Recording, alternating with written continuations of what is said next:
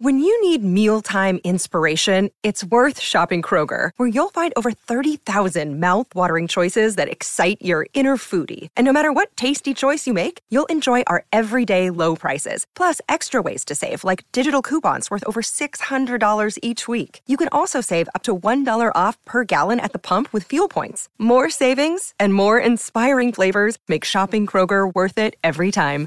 Kroger, fresh for everyone. Fuel restrictions apply. Welcome to More Than a Muse podcast, a podcast all about women and the arts, hosted by Stani and Sadie. Join us as we explore what it's like being a female artist, examine modern day problems, and educate ourselves and others on important and forgotten female artists of the past. Well, hi, everybody, and welcome back to More Than a Muse, a podcast all about women in the arts and everything else. We're so excited to have you here and listening. And to get started off, I guess I'll just be like, "How are you, Sadie? How are you doing?" You know, I'm I'm doing really good. How about you? You got a puppy this week. I did. Yeah, my birthday is this week, and so we picked up a little cockapoo named Winston Bishop, like from New Girl. That is so oh my heart. Yeah, he's been the sweetest. He's tiny. He's literally only a pound, but he's already so smart and so obedient and he's been great. So I'm thrilled. Excited to record with a puppy on my lap this week. oh, of course. I feel like everything's better with a puppy on your lap. exactly. and how are you doing? You had a performance this week? I did. I was singing at the UVU Scholarship Ball, which was like this, you know, drive in event. I had to perform and sing with a mask on, which was a first. Yeah, that's so, interesting. Yeah, I mean, it actually it was fine because we had we were mic'd, we had microphones, yeah. but it was it was interesting because is it like harder to like move your mouth and vocalize correctly? I feel like the thing that makes it hard is like, you feel like you have to push so much more to get the same amount of volume, and so yeah. with that, it's like it maybe like tires out your voice a little bit quicker just because you feel like you're like, oh man, no one can hear me. So I have to sing out more to like, you know, get through yeah. the mask. But no, that makes sense. I don't know what it was like for the audience though, because yeah. I feel like part of like watching a performance is like the performers' faces and their energy and like I don't know. So I wonder what that was like to not be able to see our faces.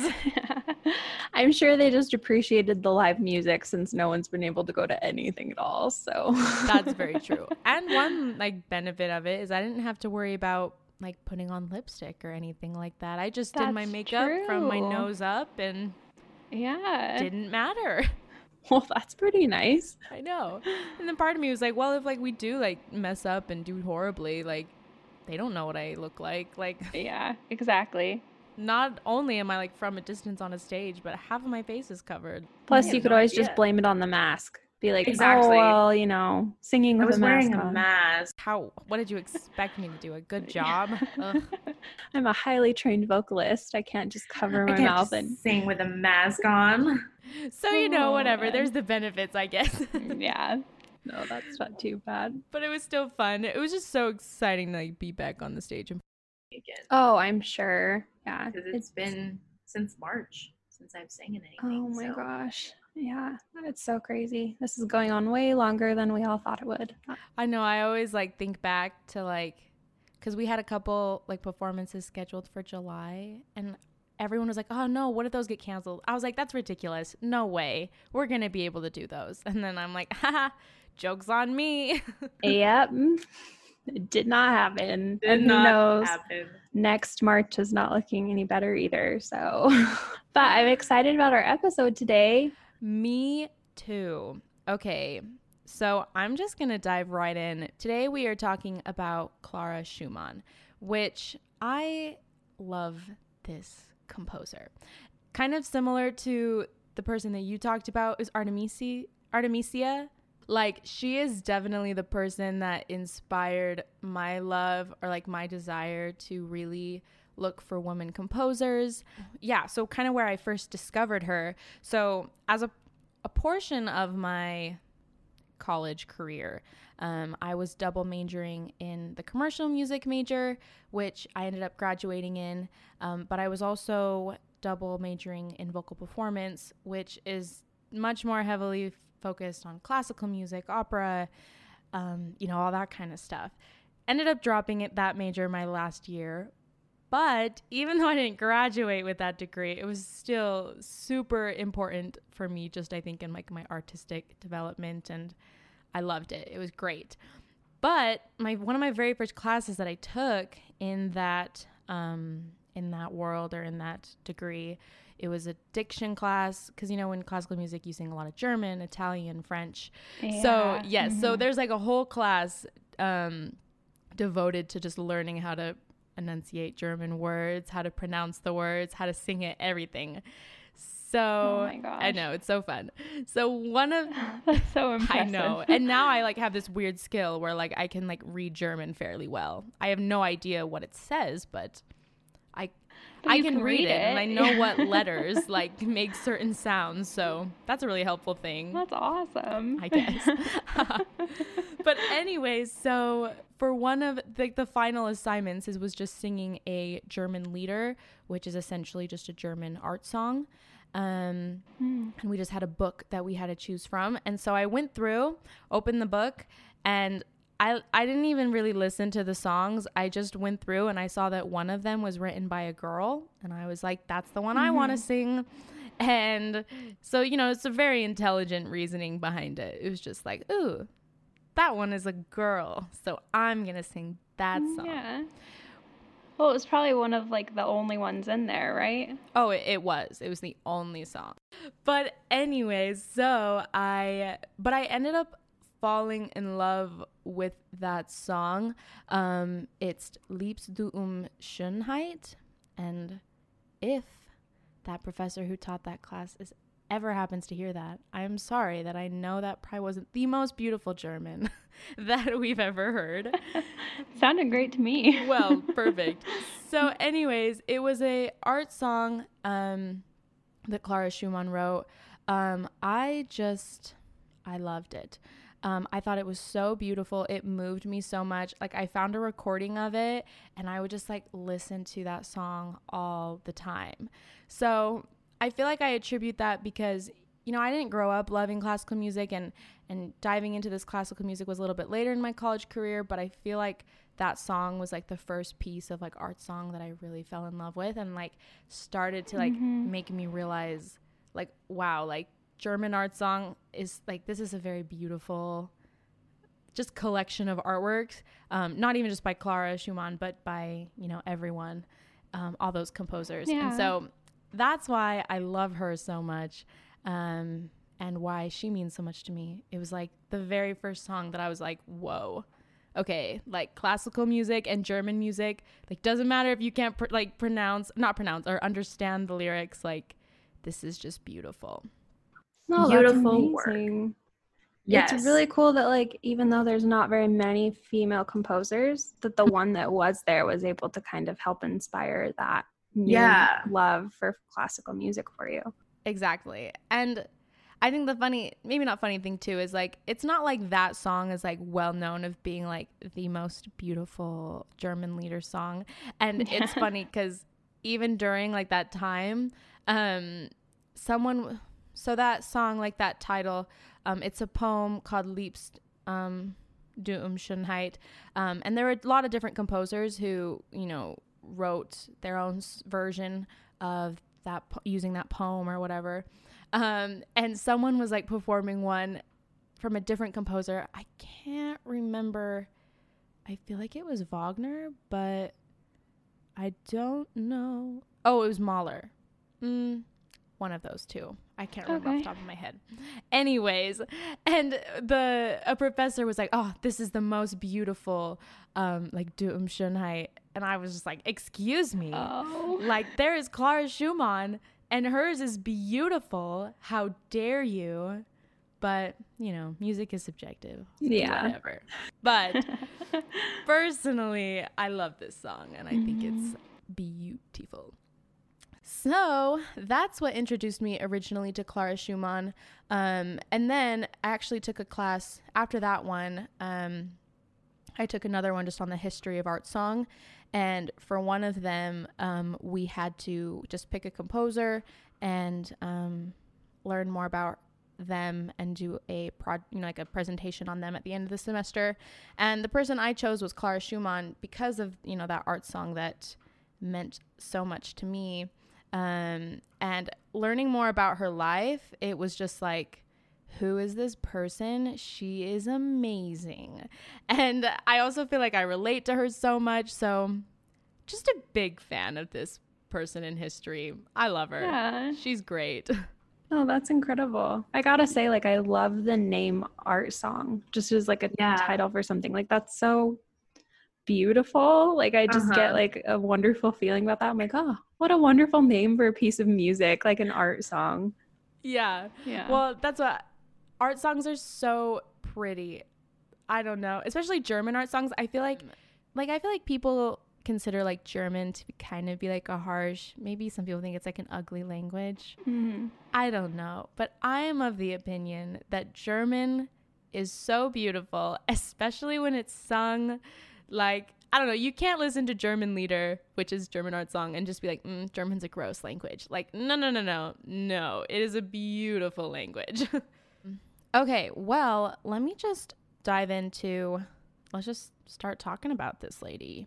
So, first off, um, well, I'm just gonna do a really brief um, state of the arts here for when Clara came on the scene.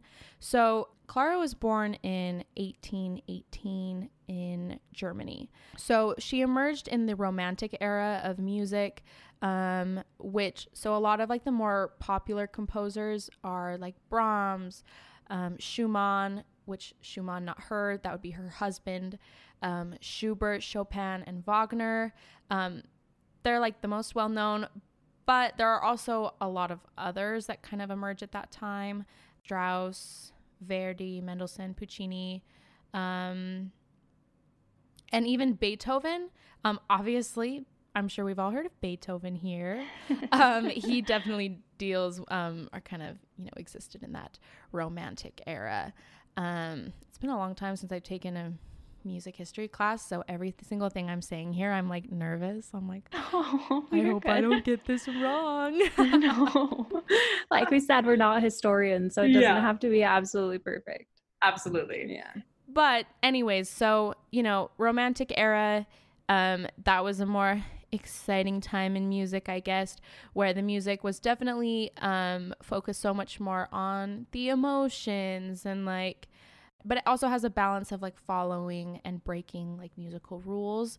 Um, it's not like so experimental, I, I wouldn't say per se, as like later classical music, but Okay. um, there was definitely just you know a little bit more abstract, a little bit emotional than like the rigid classical music that kind of just came right before it. Along with kind of just like the romanticism in the arts in general. I feel like with the Enlightenment, there's definitely like a turn um, to that in all works of art. It's kind of funny. I feel like art and music throughout history, their movements match up a lot and have like the Mhm. same names. Yeah. So I was like, there's a romantic period in art, and I'm pretty sure it's right around this time period as well. Yeah, well, I think it's intertwined they are. that's what I was gonna say. I think it's cool too that like you can.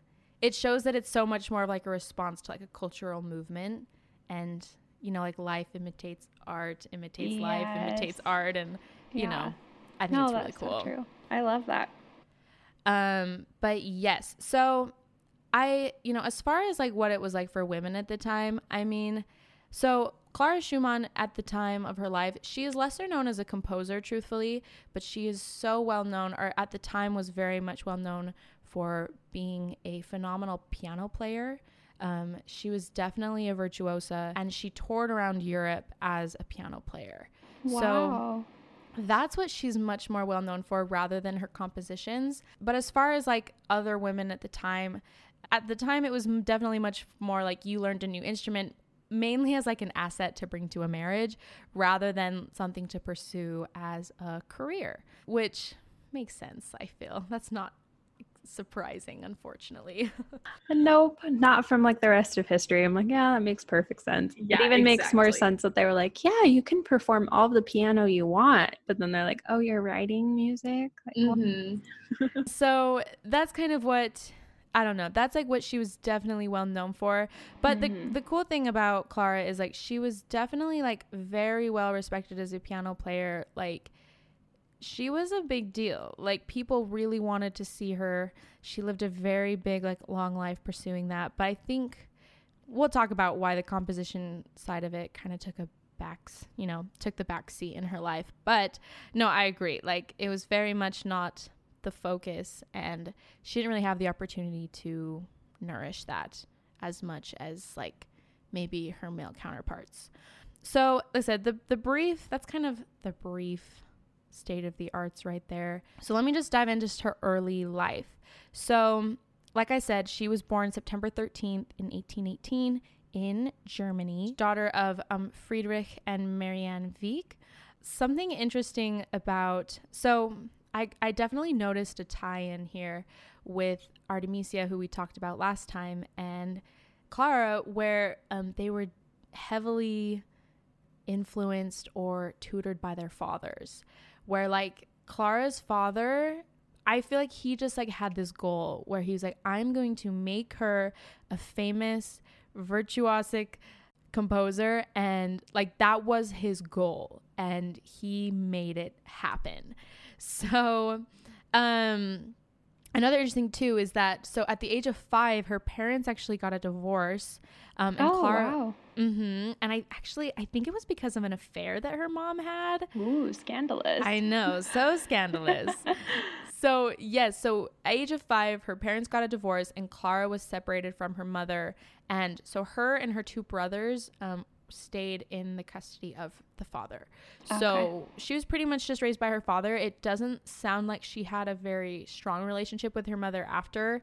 Um, Hmm. Like there was letter writing. I think she would occasionally go vis- visit her, but father was definitely number one caretaker. Yeah. And, you know, it wasn't a strong relationship with her mother. Mhm. Um, so when she was five, she started taking piano lessons um, from her father.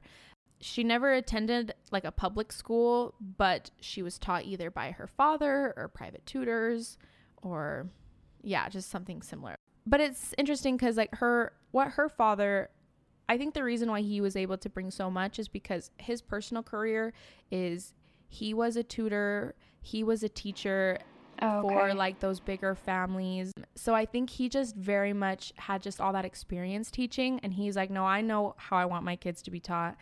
I'm going to teach them myself." It kind of sounds like this, I don't know. It sounds like her father was a little bit crazy, a little bit controlling, but like he I mean, ex- like I said at the same time though, like he definitely turned her into um the piano player that she was. like a stage dad.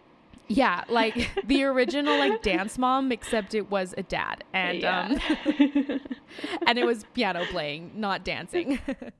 So from the beginning, essentially, Clara made her first like public performance at the age of nine, um, and that's when she began her career um, performing publicly, and essentially, like she just went on tours throughout her childhood um, with him. wow. Exactly. So, and kind of like one thing, it's like if you wanted to become a famous pianist, um, you had to be successful and accepted in Paris, Vienna, and London. Those are definitely like the three hop in cities. And so that's essentially where he would take her. He would just like take her on these tours. Um, and yeah, she would play, and she was a very good player. Um, and people were very impressed with her. Like, and that's like that's like this interesting thing where it's like I don't it I think it surpassed gender. It surpassed the fact that she was a woman because Mm-hmm. it was so impressive and also too like um you know with Artemisia it was like the fact that I think her father emphasized it so much um Mhm. that I don't know. It just it just happened for her. She got that opportunity to pursue it because that's what he wanted so bad for her. Yeah, no, that makes sense. It's kind of like without their moms being in the picture and their dads being the ones that like had to work with them and see them all the time, then they would like sing their praises from the rooftops, and that was like enough to push them forward. Exactly. Exactly. yeah. Yeah. Mm-hmm. Um Okay, so then enters, well, here in our story, obviously she had a lot more, enters Robert Schumann. Now, this is who, She's Uh, going to. Wait, is she still nine?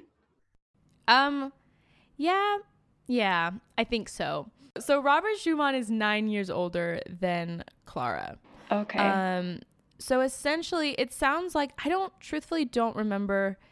I I tried in my like in my research, I like found like different things of like oh he met her when she was nine or oh it doesn't really bring him up until she was 15 so i don't know exactly for sure when they met in her timeline but i Mhm. well, actually, so in 1830 is when Robert Schumann lived in the house of their home. And essentially, Oh. what it was was it sounds like he attended one of Clara's concerts. Um, and he was very impressed with her playing. So, and then he found out that, oh, she took from her father. And so Robert wanted to take lessons from her father as well. At the time, I know that Robert was studying law, but um, he really wanted to do music. And so I, I, I it's a, this very romantic story of him like writing to his mom of like, I don't want to study law, mom. I want to be a musician. So he moved in with the Schumann, I mean, not the Schumanns, excuse me, with the Wiecks and became a student of Clara's teacher and father. Cool. Good for him for being like, I'm going to pursue the arts. Yep. It's like the original Troy Bolton. Yeah.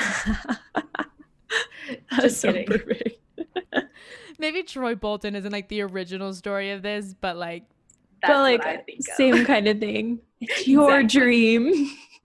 like no dad i'm not gonna do your dream i'm gonna follow mine so like i said he was nine years older than clara so there's definitely that age gap and it sounds like that when she was 15 is when the romance between robert and clara started to flourish and become something so Okay. So that would have made him. 20. Wait, 24. Okay. I'm like, I'm Right? bad at math. Yeah, I think so. Yeah. so he was 24 she was 15 um and I mean, definitely like creepy now, but back then, yeah yeah. like i don't know it's creepy that like he knew her when she was even younger i feel Yeah. but But it, Whatever. You know, whatever. anyways so but they didn't i don't really think that they like super like they didn't try to get married at that time it was i think it was just obvious that they liked each other um and that clara was kind of infatuated with him and with him and robert kind of shared that. Um but um clara's father did not approve of this match did not approve of this arrangement Yes. So it, it said that like sometimes he would send her on like seven month tours just to keep them apart because he's he did not like this arrangement. Oh one bit. no. I know. So so scandalous. Yeah. Forbidden romance. I know. It's like I love just the just the like the typical tropes of just like romance and drama that are that is in her life. Well, it's kind of so funny fun. because it's like we think it's such a trope, and then you look back and you're like, no, but like it actually happened like all the Uh-huh. time. like this is history. yeah.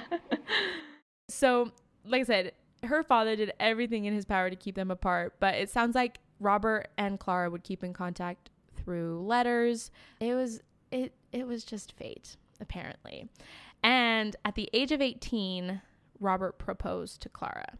So, she was at least a consenting adult when Yeah, he that's proposed to her. So, so he she was 18, he was 27, and that's when he proposed to her. But um so he asked for her father's hand, but her father still did not approve of this marriage at all. And so what they did is Robert and Clara sued her father. What? Yes. You could do that? Apparently. They sued him and yeah, it, it sounds like this is I was reading something where it mentioned that it, I think Clara started reaching out to her mother at this time to I think try and get help and to prove that like Robert was a good match or that Clara should be able to marry him. Mm-hmm. I don't know, but it sounds like he just did not want this marriage to happen. He took such action that like he refused the delivery of estate, such as her grand piano. So like he pretty much said, if you marry him, I'm not going to give you your piano. Like Oh. he was not happy with this situation, and yeah. it definitely turned their whole relationship sour. Mm, It doesn't really sound like they had a very good relationship for the rest of her life yeah. afterwards. But eventually, the judge allowed for the marriage. Um, it ruled in Clara and Robert's favor, and they were married September twelfth, 1840. So, exactly like what, like, how do you sue someone for that? Is it like on grounds of like not accepting my unrightful unacceptance of my fiance? I don't know. So it sounds like the reason why that he so strongly opposed this marriage was that it would destroy the plans he had for Clara's music career. Which is Oh. funny because it's like nowadays it's like no put aside your career for your, the marriage when Friedrich was like no you are not Yeah. getting married I no we are not going to have that so I think what happened essentially was the you know obviously the consent was required for them to get married but because that they didn't get that consent that's when they got the courts involved to see if they could get married without the consent Oh, Um, okay, that makes sense. Exactly. So crazy. I know. It's on July 16th, it says here Schumann filed a complaint against Wieck. The court scheduled a meeting for Wieck, Clara, and Robert, but when the day came, Wieck did not appear, pleading that he was too busy. He then offered to settle with the court, setting high demanding terms. He would allow Clara to marry, provide that Clara give all her seven years of concert earnings to her brothers and pay yeah, and pay a thousand something in order to receive her piano and personal belongings from the Wieck's home. He demanded that Robert set aside eight thousand thalers to be invested so that the interest could compensate Clara if the marriage failed. Oh Like my gosh, so come many on, high Dad. demands. I know that the court ended up denying because it that's just ridiculous. Yeah. And so with all that, it seems like it was it ended up just being this huge legal battle, and it ended up with the court ruling against him and gave consent to the marriage. Then Schumann th- then sued Wieck for slander and won. So then he was forced Oh. to pay a large sum to them because of the slander that he said against Robert in an attempt to stop this marriage from happening. Wow. So just the drama. So many legal cases in these. I know. I just I love it. I yeah. it's just like I said, just the drama that this woman that was in her life. It's like I said, it's like a story. Like I feel like this could be a movie. oh, but it it's should but it's be. real. It's a his- Yeah. it's history.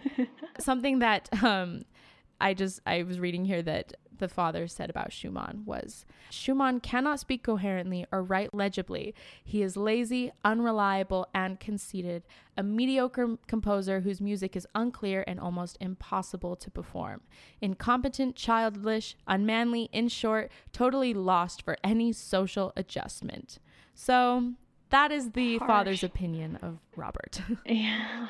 Just did not like this man. Oh man. Wow. We're going to take a quick break just to spotlight one of our new favorite women artists. So, this person, she is a singer-songwriter.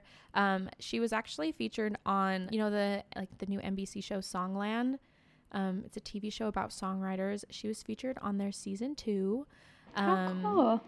I know her. So her name is or Instagram is just at Jenna Lotti, um, J E N N A L O T T I. She's just like an up and coming cool singer songwriter. I really love her songs. She's recently released a song called How to Be Loved. I really like it. I think she's really cool. Um, so I would encourage you to follow her and check her out. Definitely just like cool indie pop vibes, and she's got really good lyrics. So What's her love- username again? yeah, Jenna Lotti, J E N N A L O T T I. I've had a couple of her songs on like repeat on my playlist lately, and I realized that she's like still technically like an up and coming artist. So give her a shout out. She's really cool. I didn't know there was a show for songwriters. That's cool. Yeah, it's so cool. I love the show. It, it features new up and coming songwriters and they get to pitch their songs to like musicians. Like I think she pitched hers to Julia Michaels, and I don't know. They've had like John Legend on there. I think they had Usher on there as well. Like, um, I don't know. They've had some pretty big people on there that they just pitched these new songs to. They had the Jonas Brothers on there in season one. So That's it's a really cool show. It's on Hulu, I think. Awesome. And it plays on TV, but I watch it on Hulu. Well, I don't have TV, so yeah, I would do. Yeah, I don't have I don't have TV, but I have Hulu, so yeah. that I get with my Spotify student membership thing. Exactly. no, that's awesome. Mine is this account. It's a photographer, and I actually don't know if I know her name. I'm sure it's on there somewhere. But Mhm. the account is called Dirty Boots and Messy Hair. And not only are her photos like stunning and absolutely beautiful, but her captions are just Mm. phenomenal.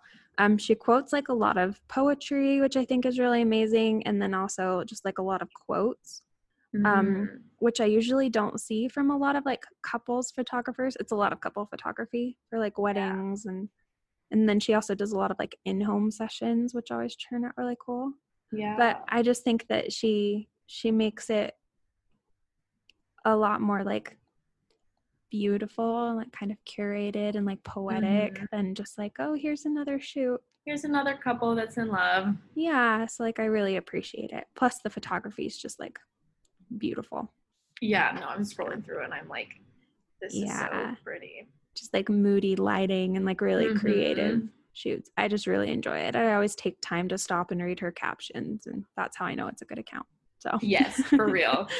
Um, even the long captions you're reading, you know. yeah. Exactly. But yeah. So those are those. We'll have them tagged in a highlight as well. Mhm. and yeah send us more people that we should follow and know about. All right, now back to the show. Which I think, cause I, cause you would think that like, oh, Robert being a student of him, it would have helped him, but think it probably just made him like better get to know him in that way, and he was like, nope, I don't. yeah, like maybe he man." shouldn't have been his student Yeah, sounds like that went against them. In the oh end. well i guess it worked out they yeah, got it married worked out. They got married. and truth be told, like from what I can read, so something actually interesting about them that as a couple on their wedding date or soon after, they started like a wedding, like a marriage journal where every week they would like take turns writing in the journal and then trade it off. that's so cute I know. And he kind of said it as like, hey, like I want this to almost like be like our autobiography. Like and it's really cool now because I feel like now that's why we understand so much of who Clara is is because she put so much of her personality in this Yeah. and you were really able to get a good sense of her and their relationship because Uh-huh. of this journal. And he gave her a voice like he gave her a Mhm. place to put her stuff and then it was able to continue on with like his legacy as well Exactly. that's So- incredible I think it's really cool. Um, it, it's interesting too because like reading, I feel like their relationship was just so just the typical passionate, like passionate. Maybe had high lows, high you know high ups, but there was this one thing um, where there's a biography that I um, have where it's like Clara Schumann, um, the artist and the woman. So this is this biography that I've read through a lot. Um, and there's just this one quote from here that, like I said, it's cool because we get such an insight on her. So it says, I've had several unhappy days in which I really tormented my poor husband. I thought he didn't love me as much as he had during the first year of our marriage. I know very well that he has many things on his mind that vex him. I was very irritable and because of this gave myself many troubled hours. Um, and then a year later, she wrote, An indescribable melancholy has taken hold of me for the last few days. I think you don't love me the way you used to. I often feel so clearly that I cannot satisfy you. At times, it seems to me that it seems to me when you are tender that is only because of your good heart, which does not wish to hurt me. So, like I like I don't know, reading those like excerpts, it sounds like it seems that like because he was very much the typical tortured artist, and I'll talk about that more in a little bit. So I think that definitely obviously played an effect on his relationships and Clara, you know, being the most important person in his life definitely felt that the most. Yeah. Um, but it does sound like that he really was devoted to her. Like they really did love each other. He was very Mhm. passionate. But, you know, with that, I think came those lower lows as well, where she always wasn't maybe so sure of herself. no, that makes sense. hmm Um, but you know, I do feel like that their relationship very much was a partnership because they definitely would build each other up and um, support each other in their musical endeavors. Because he was a composer and a Mhm. piano player as well, and like, so she would like premiere his works. Or like she would do piano arrangements of his orchestral works. So like they very much were intertwined as far as their support and their with each other.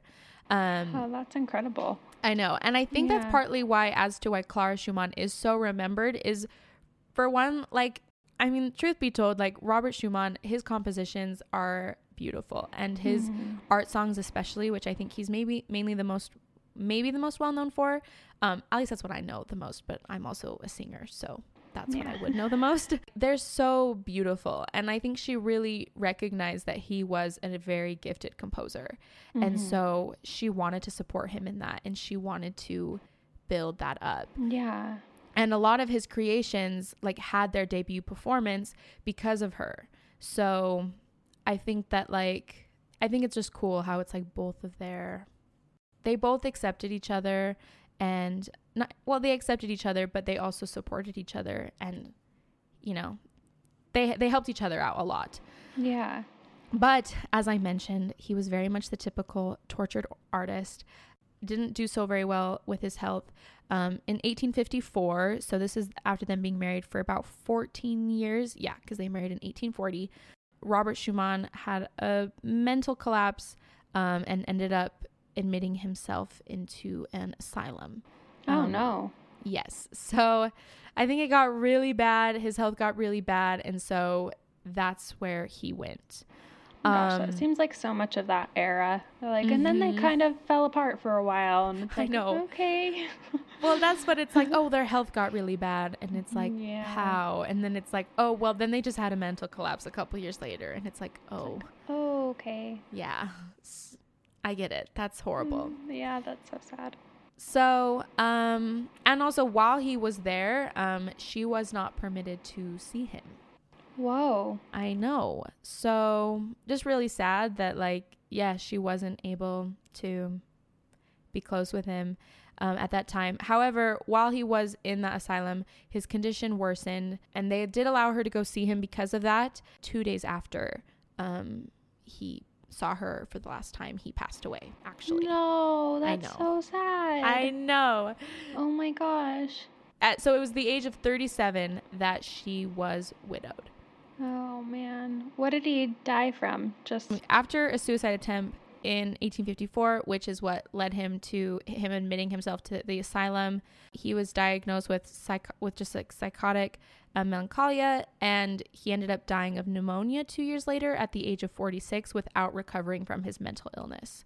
So interesting. I think it was just a total mental decline, and then he got sick, and then ended up dying. well, he probably lost like the will to kind of push through his pneumonia. so- Exactly. So yeah, so he dies and so she before, you know, he had that mental collapse, they ended up having they had 8 children together. One died in infancy and 7 survived to adulthood. Wow, that was I know. Yeah. And so at the age of 37 essentially, she's w- widowed with her 7 children. I also read so in her letters to her friends, um, she writes after that time that she has the feeling to never ever become joyful again. Oh. So she was very sad. Like this was not a happy, you know, like and I feel like it just shows like they definitely did have that devotion to one another. Mhm. Um which I think is nice. that would be so hard because he was gone for so long too. Mhm. So then she like barely sees him, and then he passes away. Yes. Yeah. So something that I thought was interesting that even before he died that she was the main breadwinner in the family. Oh. Um she definitely was the sole supporter with her success as a piano concert pianist. so she was um, doing better at that than he was at composing. Yes, absolutely.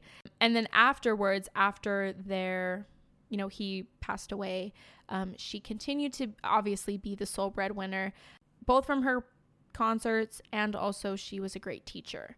And Oh, so, cool. with both of those things, she was able to support herself and support her family.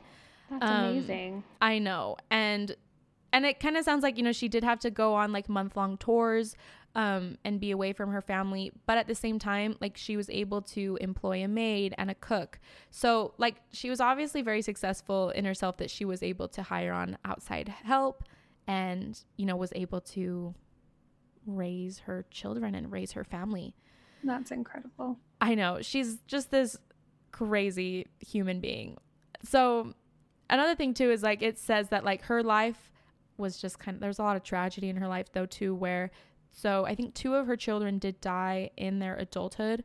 Um one of them, I think it was her oldest, also kind of suffered a similar fate that Robert did. Didn't do so well mentally. Um, and so he died. Another one um, passed away as well. And those adult children who did die, she, one of them had six children that afterwards she basically just took in as her own and she raised them. Are you kidding? Holy cow. Raises like 12 children. Oh my gosh. While being a very successful and like adored Yeah. concert pianist throughout Europe. It's oh fine. my heck. I just like she's just this powerhouse of Yeah. a person. Like she just does it all. it would be insane for someone to accomplish this nowadays and like everyone would be like holy cow like how are you doing a performing career and everything else and then like putting it in the context of women's roles back then and like how rare it was it makes it even more amazing that she was able to accomplish all of that That's what I think is especially so cool is yeah, exactly. Like that's what I reading her story, I'm like I would be so impressed with anyone who did this now. yes But like she did it in the 1800s. yeah It's insane. when like It's so even more was stacked against her so Mhm. gosh that's incredible I know. But, you know, because of the fact that, um, kind of going back to her compositions and the fact that her composing. So, something, another thing too is um, she never composed again after Robert died. Oh no I know. But also, while he was alive, it wasn't really just the main focus of her. For one thing, I think she was just so much more of a concert pianist, and that was her focus. But then also with having to uphold her, her family and her, you know, it was just kind of just the thing that took the back seat. I think yeah there's a quote from Robert that I think is really cool where it says Clara has composed a series of small pieces which shows a musical and tender ingenuity such as she has never attained before. But to have children and a husband who is always living in the realm of imagination does not go together with composing. She cannot work at it regularly and I am often disturbed to think how much profound ideas are lost because she cannot work them out oh my gosh I know. So Yeah. even Robert, like, I think it sounds like he just like had this guilt of like she can't nurture this composing skill as much because I'm, you know, he was the composer yeah and she had to be the one who was having that consistent performing career and she was so much more focused, you know, involved with the children and Mhm. Like he even said, a husband who is always living in the realm of imagination. Like there wasn't anything consistent on his end that you know, he recognized that that was playing on a that was playing a huge part in the fact that she wasn't able to you know, do that as much as even he thought she should have been able to. That's such a sweet little sentiment, though, to be like, know. I, feel guilty because I know that like I'm holding her back in a way, and, Mm-hmm. And recognizing the talent that she did have for it. Yeah. I I love it. I think it's yeah, finding that quote, I was just like Aw. Thank you. I love Yeah. that. It's so it's so sweet. Um so after he died, he passed away. Clara was very like involved. So she was really good friends and when Robert was alive, they were both really good friends with the composer Brahms. Um there is some speculation that a romance between Clara and Brahms you know was a thing. Oh, okay. I truly do not know. And yeah, you know, I don't know how much it really matters, but I do know that she had a very, very close relationship with with Brahms, and um, they were very dear friends. Whether or not that was romantic, I think it's like he really had romantic feelings towards her. We don't really know how much she reciprocated like reciprocated those ideas. Yeah. I don't know. Mhm. Some you can you see opinions on both sides where some people are like, yes, they were in love, and some people being like, no, shut up, they were just friends. yeah. So who knows? You can you can look that up and make that decision for yourself.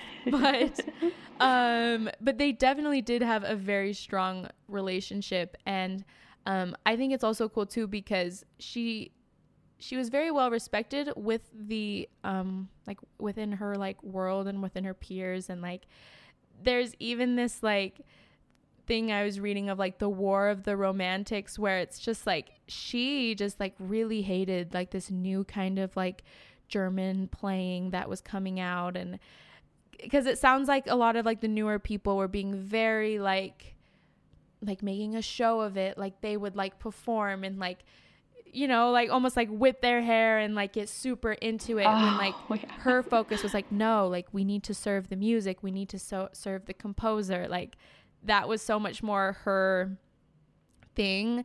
And so she very much like spoke out against that. Like was not afraid to be like that sucks. I hate that.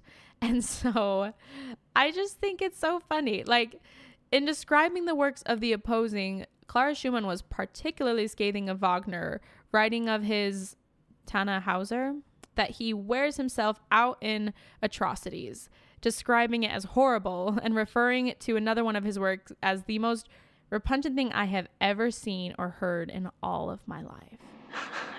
So she was That's such a bold statement. I know. So I just think it's so funny where it's just like she was very outspoken, like people knew what her opinions were Mhm. and she just like sounds like like this like really passionate strong-willed like just powerhouse of a human being who was just like just did it all and i just think It's awesome. That's amazing. Yeah, Mhm. there's no denying that she was like a very strong woman. Oh, absolutely.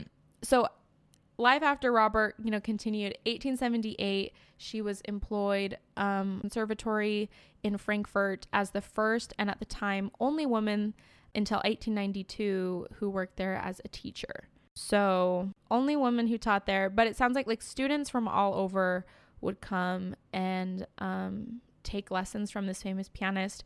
Um, she also had her two daughters um, kind of serve as her assistants that would serve and teach the beginning students, beginning piano students, as Clara would only teach advanced students. Oh, So okay. it sounds like she was like, you know, she taught her children piano so that, sh Mhm. and that they kind of worked along with her um, with, you know, just being a piano teacher. And then, of course, you know, she continued to perform and do concerts throughout Europe. And she she pretty much was playing music until she died and she lived such a long life clara schumann ended up passing away and dying in may 20th of 1896 so she lived from 1818 to 1896 so a very long like full life Yeah. at the age of 76 is when she passed away Wow. Yeah. I know. So just just this long amazing life. So some of her legacies that, you know, after her death, at first her legacy as a composer didn't really live on. Her work, you know, as a pianist is widely recognized. Um, and actually, she was one of the first pianists to perform from memory, which led it to being the standard where it was expected for pianists to have their pieces memorized when they performed. So oh. I didn't realize that that wasn't always the expectation. And so now I know that I can curse Clara Schumann because I'm horrible at memorizing music. Yeah. and like, now that's- thanks for that. that can go back to hers being one of the reasons. There was like a story of like when she was 13, she performed somewhere and everyone was just so amazed that she was memorized. And so eventually I think it just kind of became a thing that was accepted, expected from pianos. That's Um, incredible though. It shows like how above kind of everyone else at that time she was though. That she was Mhm. like, oh yeah, like I'm just gonna play it without the sheet music. It's fine. It's and then something too that like she influenced pianists of course through her teaching but because when she played it was so much less on just like showing off her own technique but more so of like understanding the importance of like taking a work of art and putting it out as the composer maybe originally at- intended and displaying that as much as she possibly could. And I wonder if part of that was because she was married to a composer. You know, she was so close with Robert and also so much like like revered his his works too that um you know, I wonder if maybe that was a part of like that reason reason of why she maybe like she got that inside view of like how a composer worked and so she like really took that in and was like okay so as a pianist my job is to perform this music as the composer intended it for you know That, yeah, that's really interesting because I know a mm-hmm. lot of people don't feel that way. They're like, oh, I'll take artistic liberties or wherever I mm-hmm. want. But I think it's cool that she recognized like the art that the composer was. Exactly. Yeah, that's really Yes. amazing. And so that seems like that that was her emphasis. It wasn't so much on the technique.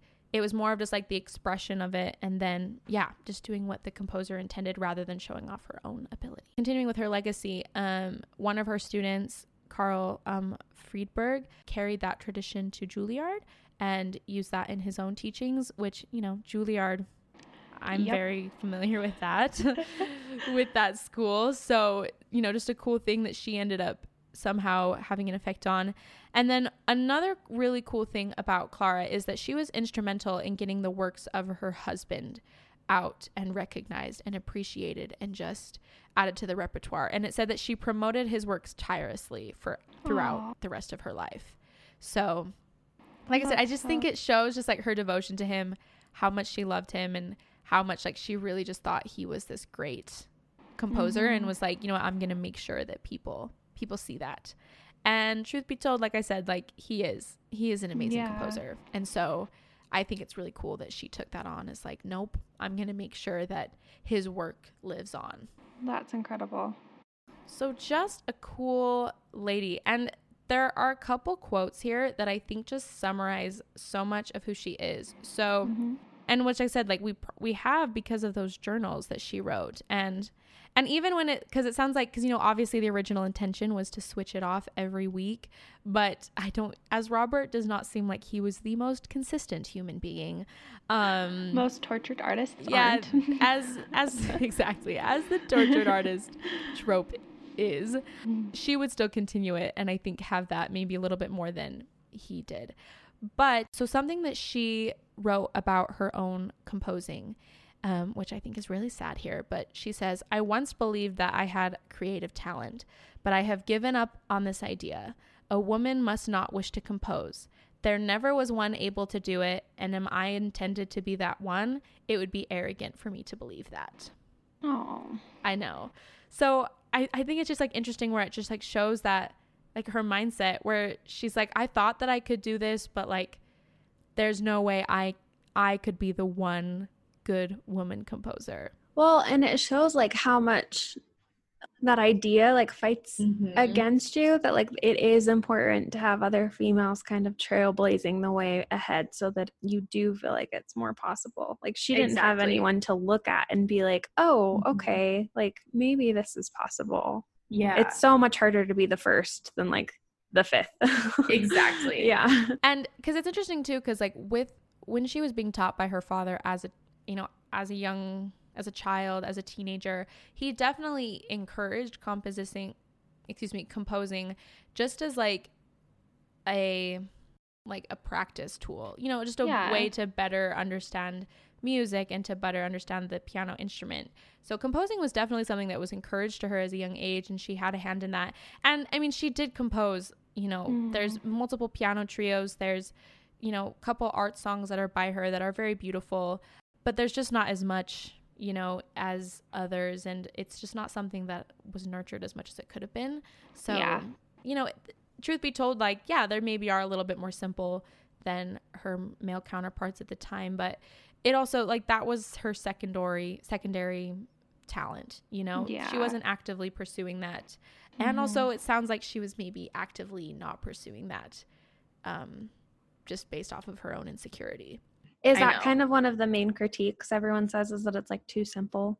Yeah, I was reading an article actually where um it talked about cuz I, you know, googled why are there no women classical pianists and it, it was pretty much comparing like you know, if you listen to Clara Schumann's and Robert Schumann's like there's an obvious difference there between them, you know, where, you know, Robert is so expressive and so it's just, it's just more, it's obvious that that was his main. Well, yeah, and I mean, like, if one of them's touring the world playing piano the entire time and the other one's spending their entire time composing, like, who's to have a better composition? Who's to get better? Exactly. And and something that the article like talks about that it's like if you look at all the women composers, and I think we talked about this with Artemisia, where it's not like all those women composers have something in common. Mm-hmm. You know, like maybe compared to their male male counterparts at the time, they weren't the works maybe weren't as polished or weren't where they sh- could be or should have been. But it's not because that there's just like something inherently woman about them that you can Yeah. like tie between all these different time periods of female composers. Yeah, It's just that like you said like she had to, she was the main breadwinner for their family and so she had to go out and do what she could do and what would bring the money in. yeah. And she was pregnant like eight times and I know. Well, so this goes into my other quote, which just almost cracks me up because I know I'm definitely the person that it's like if I'm not constantly busy, I feel like I'm not doing enough, you know? Yeah. Mhm. And so this one is just so funny. So there's a quote from her says, "I am lazy, but I cannot help it because I am always ill and terribly weak. Oh, if I could only work, that is my one sorrow."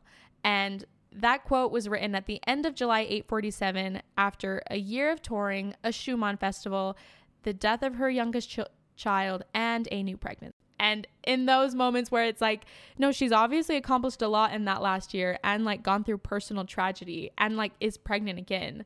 Yeah. she's then like, I'm so there like, lazy and I just wish I could work. So I feel like Oh that's just my like a really good encapsulation of like, "Oh." that's who she is. I know so many women like that though that are Uh-huh. that are just like, oh my gosh, I get nothing done, and it's like, uh, you've literally done more than most So people much. accomplish. Yeah, exactly. I don't know. I just feel like that just like those two quotes just share like show a window of like who she was as a human being of like you know, very I think maybe a little bit insecure as an artist, but also just an incredible hard worker. And it's like if you just look at her life story, like it's just there's romance and drama and like it's so clear just how passionate she was about music and Yeah. the arts and just her craft and piano playing in general that like this she's just a cool cool woman definitely. Um, I feel like you can see the limits of the time period on her a lot Mhm. too, which makes it, I feel like, even more tragic. But like Mhm. at the same time, shows like how much she was able to overcome and accomplish without even giving herself credit for any of Yeah. it too.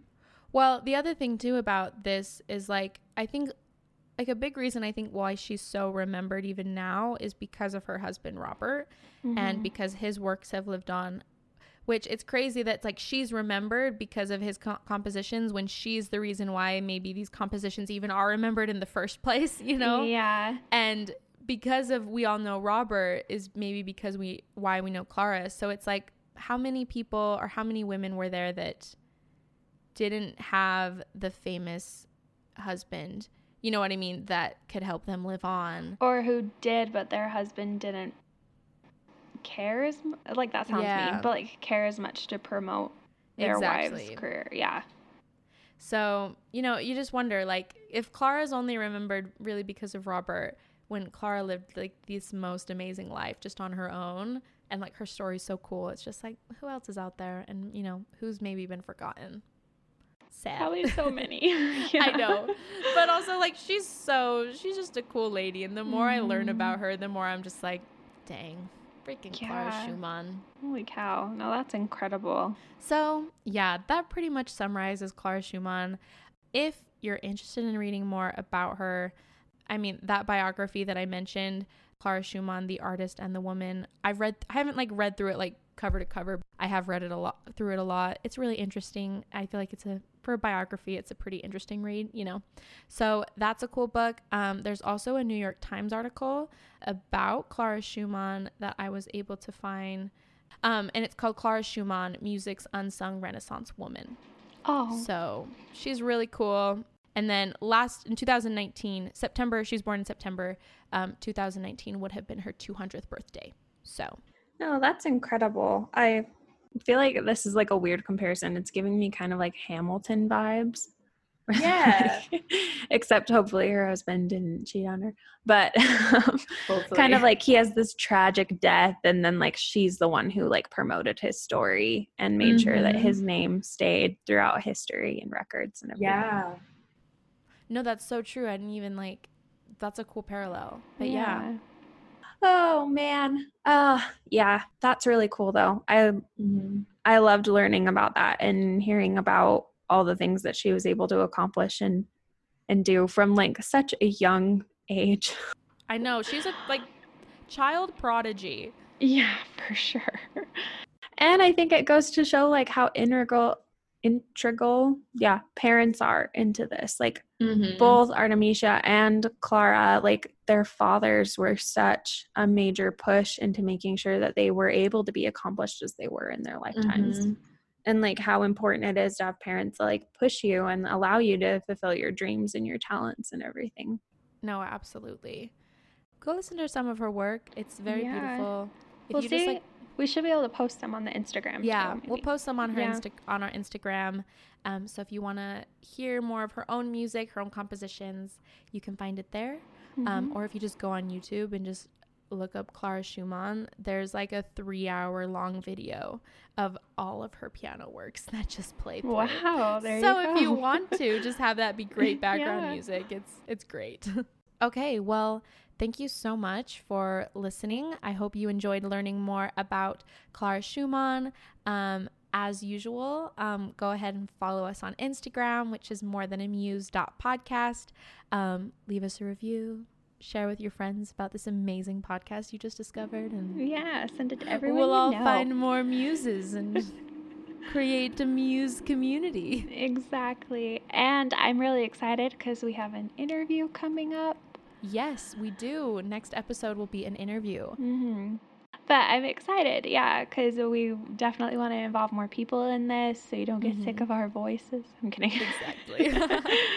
and yeah, just really excited about this and all of you and happy to keep going. Happy to be here. Hope you are too.